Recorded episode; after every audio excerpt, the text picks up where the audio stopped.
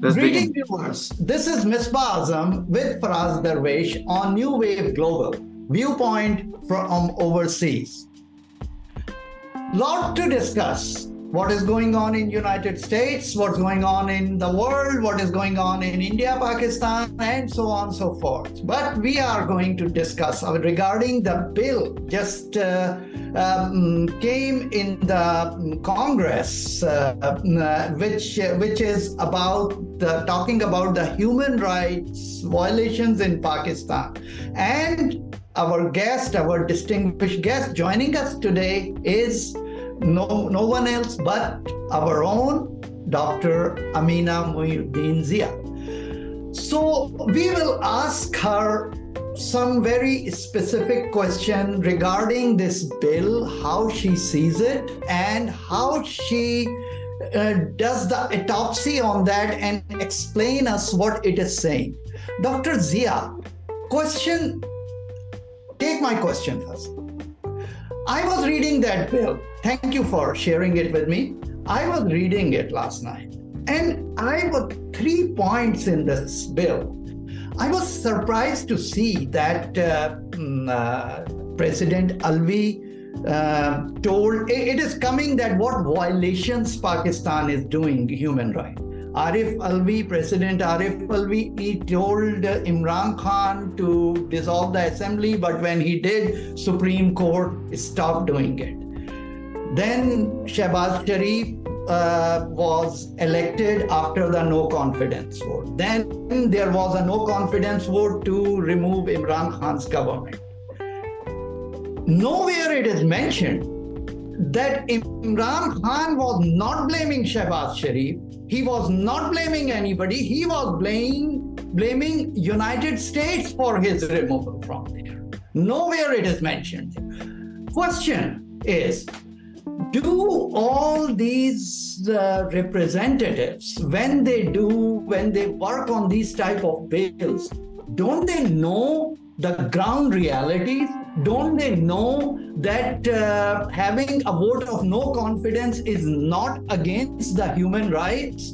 No they don't they know that the way once the mm, uh, bill is once the no confidence motion is in process president cannot dissolve the assembly Yeah, They don't know- it's, it's very simple. Simple question is it was constitutional to have the vote of no confidence. That's true. a constitutional means. He was not forced out by the law. Yeah. Under the So- under the headline of uh, So um, uh, human right violation. yeah, let's hear from Pakistan Dr. Zia what she has to say. In other places, please. Thank you. First of all, thank you for having me back on the show Faraz and Miss Masab. It's always a pleasure. Um, pleasure um, to all of us.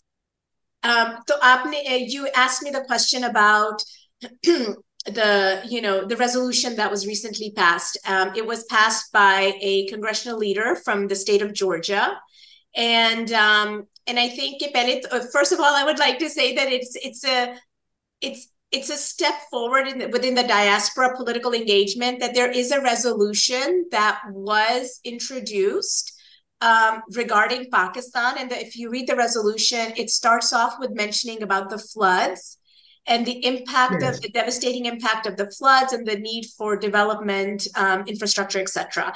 Um, but as the bill progresses, you know, uh, questions about human rights violations arise, and and in the specific space of human rights, the way that is characterized within this resolution is regarding um, the political climate in Pakistan and what it has been over the last few months.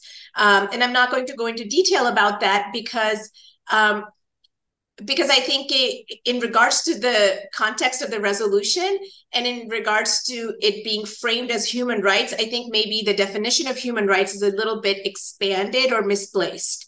Um, so I think, and you asked me a question in the beginning, Ms. Basab, you asked me, don't people follow up on these?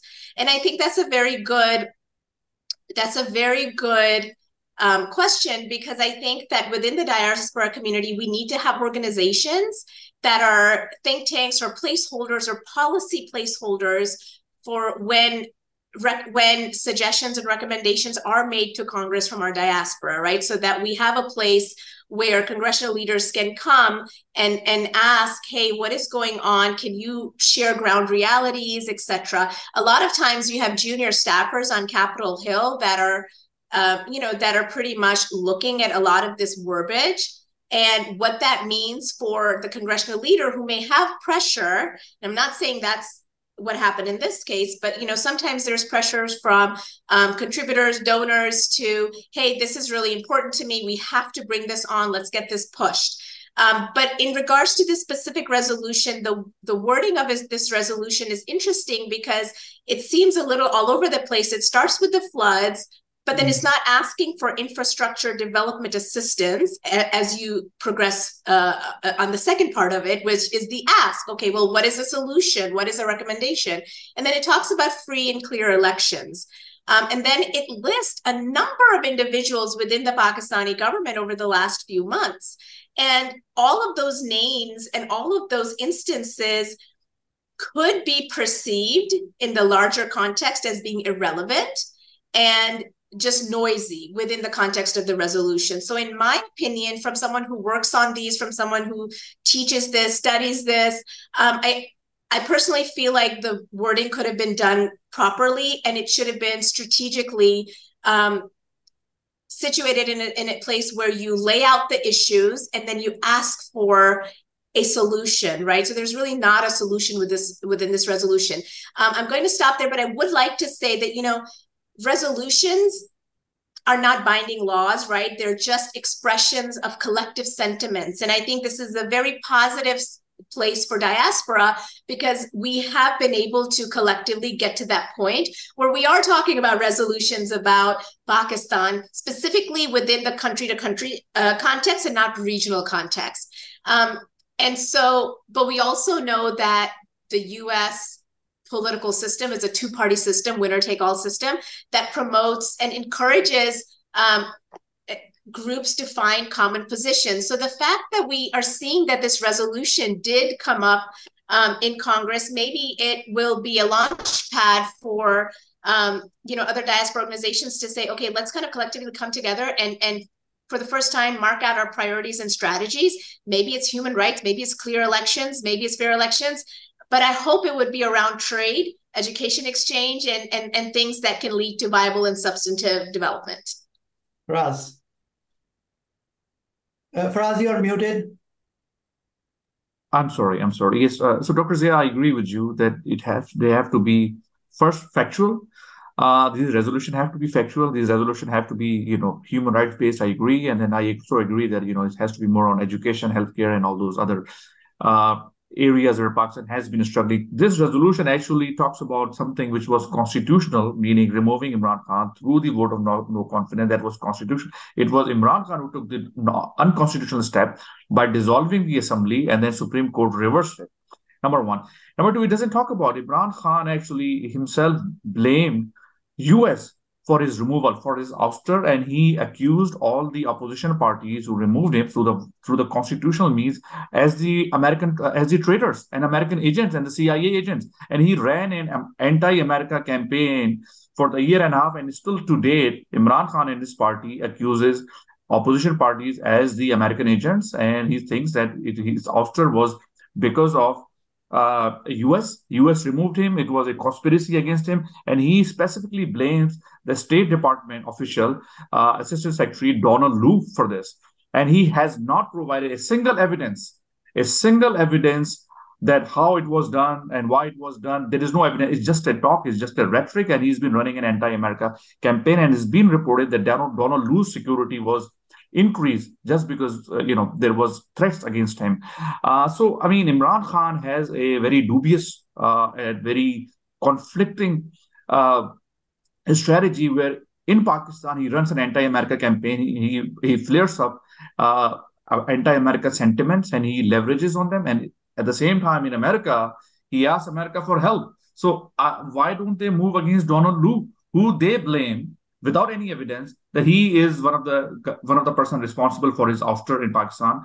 so there is it's just I mean I don't know when when these congressmen and when these or state officials are looking at these bills, they have to look at the bigger picture. Don't they get the CIA report what Imran Khan and his party has been doing, running an anti-America campaign? He's on the record of calling Osama bin Laden, and only Prime Minister of Pakistan, calling Osama bin Laden repeatedly a martyr.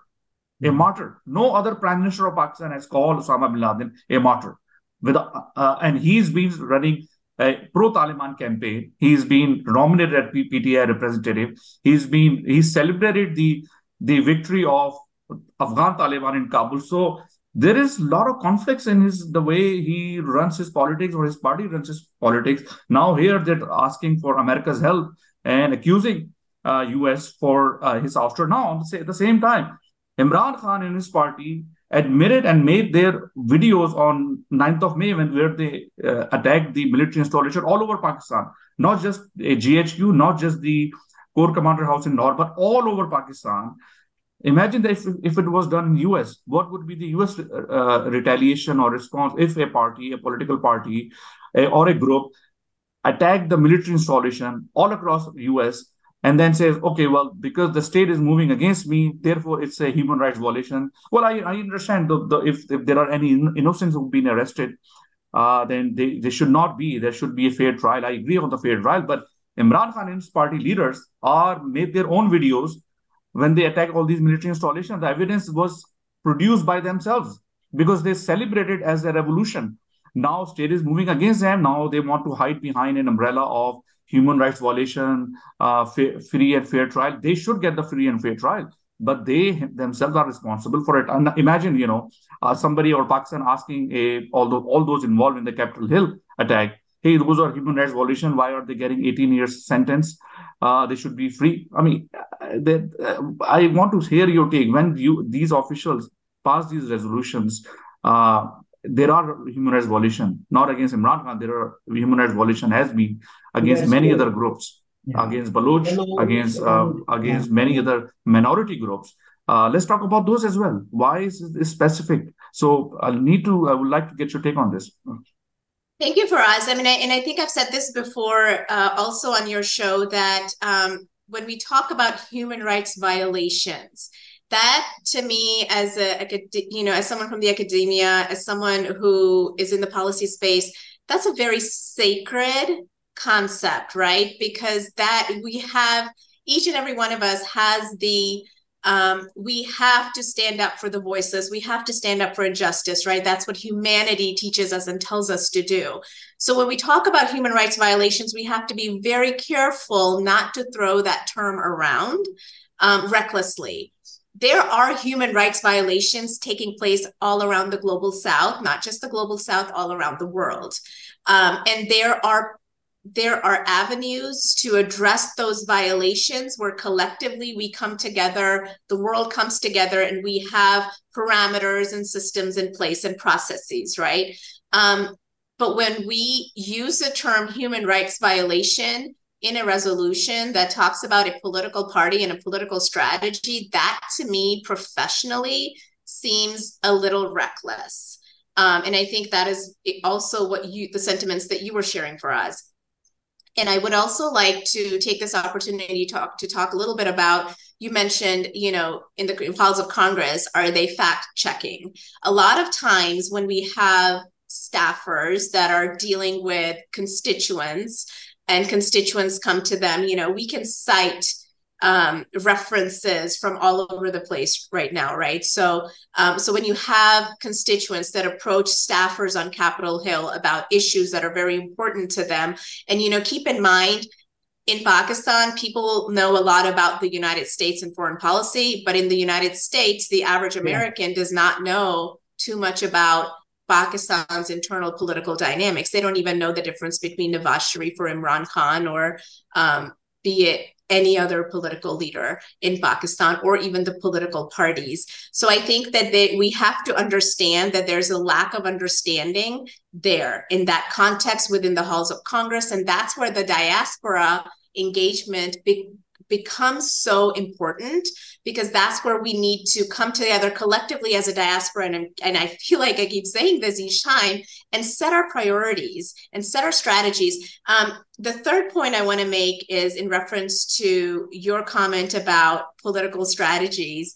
Um, you know, you mentioned Imran Khan's party and the political strategies that they're utilizing, whether here abroad, in the United States or within Pakistan. I mean, for us, it's politics, right? You you go where you're going to get any reception, right? So that's just politics 101. So that's actually pretty good political strategy on their party's part.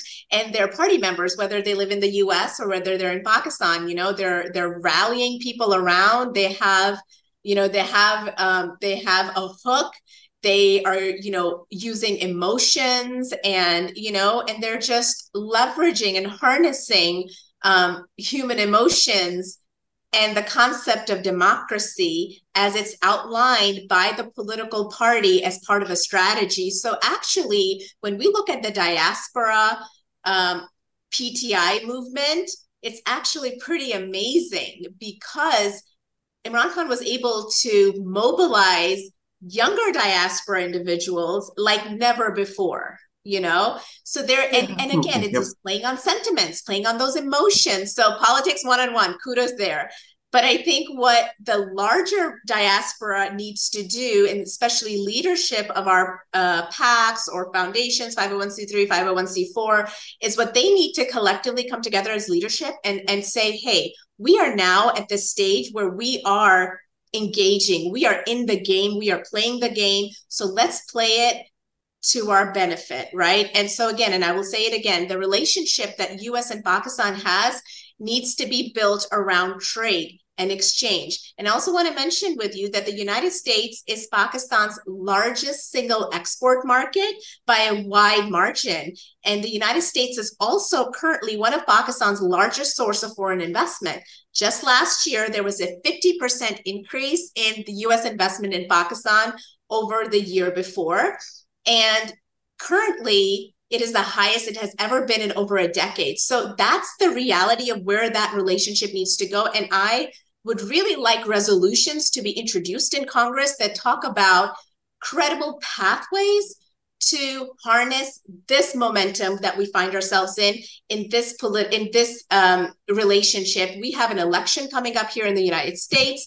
This is the time to engage congressional leaders. This is the time to to leverage and harness and showcase um, you know the the high quality products and services that Pakistani market has to offer, whether it's from energy to agricultural equipment to products to franchising, retail trade, and also the digital sector. And these are just some of the areas where um, Pakistan is already engaging with the US on. And this relationship Faraz and Ms. Saab, I truly believe needs to stand on its own. It cannot be mucked into a regional relationship, and it also cannot be mucked into um, internal dynamics and things of that nature. So we here as diaspora community really needs to fo- need to focus on how do we ensure that there is a relationship between the two markets because that is the defining partnership that will lead to very viable long-term um, solutions and and help with challenges I agree. Uh, I, I agree with the yes, Ms. Basa, we have a question. Yeah, uh, yeah, we have a we have a very short time left. Just one question for us. After that, if you want any any question, you can ask for sure. Uh, just in one minute, uh, mm, uh Amina, um, uh, how what, what, you you you raised a good point that you know like uh, bills should be this this uh, you know like about the economy, about the trade, about these things, you know. But do you think that the uh, lobbies here are so strong, which are more interested in helping these issues, which goes against Pakistan, you know, which is an Indian lobby or other lobby, I don't know so that's why these bills right away get any 11 senator, uh, uh, I'm sorry, 11 representatives sign it. Then they give time to people like Moeed Pirzada and all those guys who sit down and uh, in Pakistan and uh, spread anti-Americanism, but they are there the big intellectuals and all. So, do you think that it is these lobbies which are very strong and uh, only those bills gets to the signatures, which are uh, kind of uh, talking about human right violation and now PTI. With, with specific, exactly. The human rights violation in, in, in large, I agree. But when you specify, then yeah. the question really becomes is then let's talk about all human rights of all those who attack the Capitol Hill right? No actually actually you know Faraz, I, I i i i like I, I don't mind having uh, time to time pushing that also. In pakistan has issues with human rights i right. i have issue with that. But the thing is that my question is that that uh, why not other things come with that? If it is happening once in a blue moon i would say well it is good. But the thing is that only these type of things yep. make to the signatures. Yeah, Ms. Masab, I would like to respond to that. I think that, you know, you mentioned lobbying. There is not a large Pakistani lobby group right now on Capitol Hill. We have, you know, a few PACs, political action committees, that have access to congressional leadership. Um, and and I think that this is a very good first step in the sense that we are action, I've said it before, we are actually in the game, playing the game now as the Pakistani American and American Pakistani diaspora in the United States. Um, but as such as lobbying, lobbying comes with coalition building, which is an art. You know, more than anything, it also requires individuals and groups to be willing to rise above their feelings of separateness and to actively collaborate, right, in the spirit of mutual understanding, patience, or be it flexibility.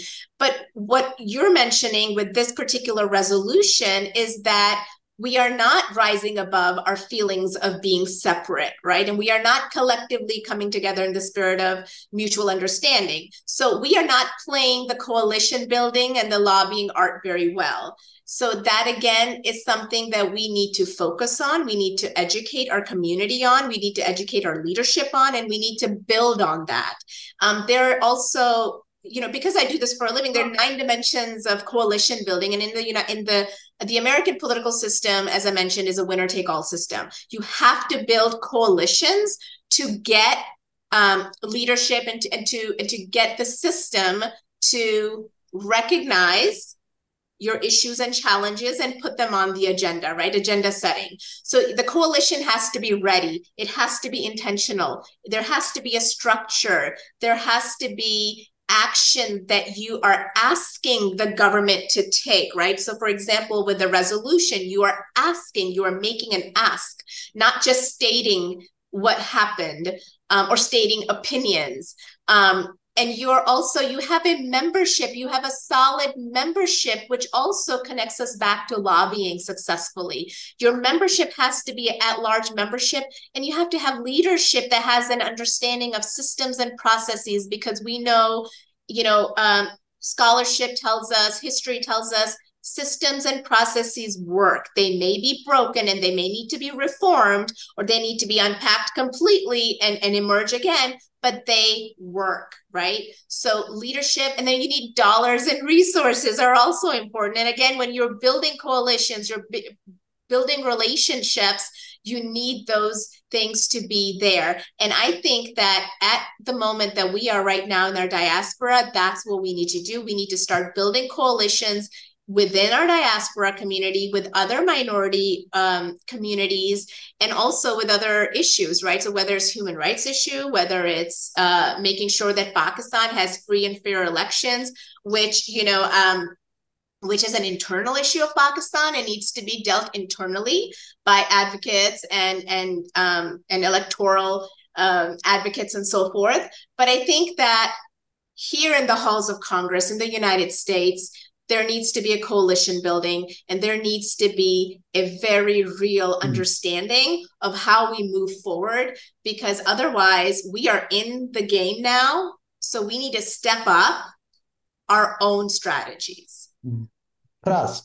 all right. No I, I do not have any more questions because i think we'll uh, somewhat out of time but uh, thank you so much dr zia uh, for your inputs. Uh, this is indeed uh, somewhat of a success too. Uh, we should, but uh, it it is has some little bit of a flaws. But I agree, the uh, the points that you mentioned regarding you know trade, healthcare, education, those are the main key areas where if, if we can influence as a diaspora to help Pakistan.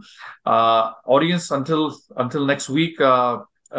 please do give us your feedback, your inputs. we'll try to enhance and improve this show. Until next week, Goodbye.